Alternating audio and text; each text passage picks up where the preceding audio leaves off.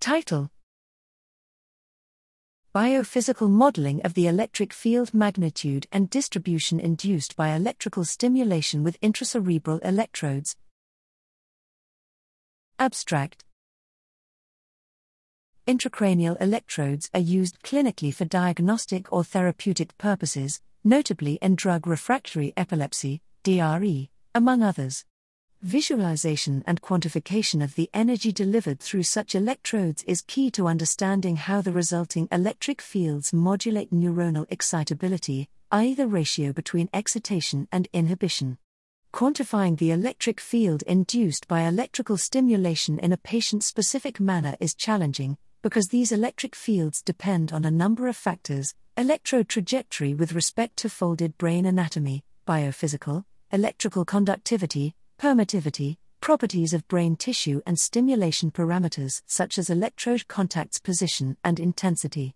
Here, we aim to evaluate various biophysical models for characterizing the electric fields induced by electrical stimulation in DRE patients undergoing stereoelectroencephalography, SEEG, recordings in the context of pre surgical evaluation. This stimulation was performed with multiple contact intracranial electrodes used in routine clinical practice. We introduced realistic 3D models of electrode geometry and trajectory in the neocortex.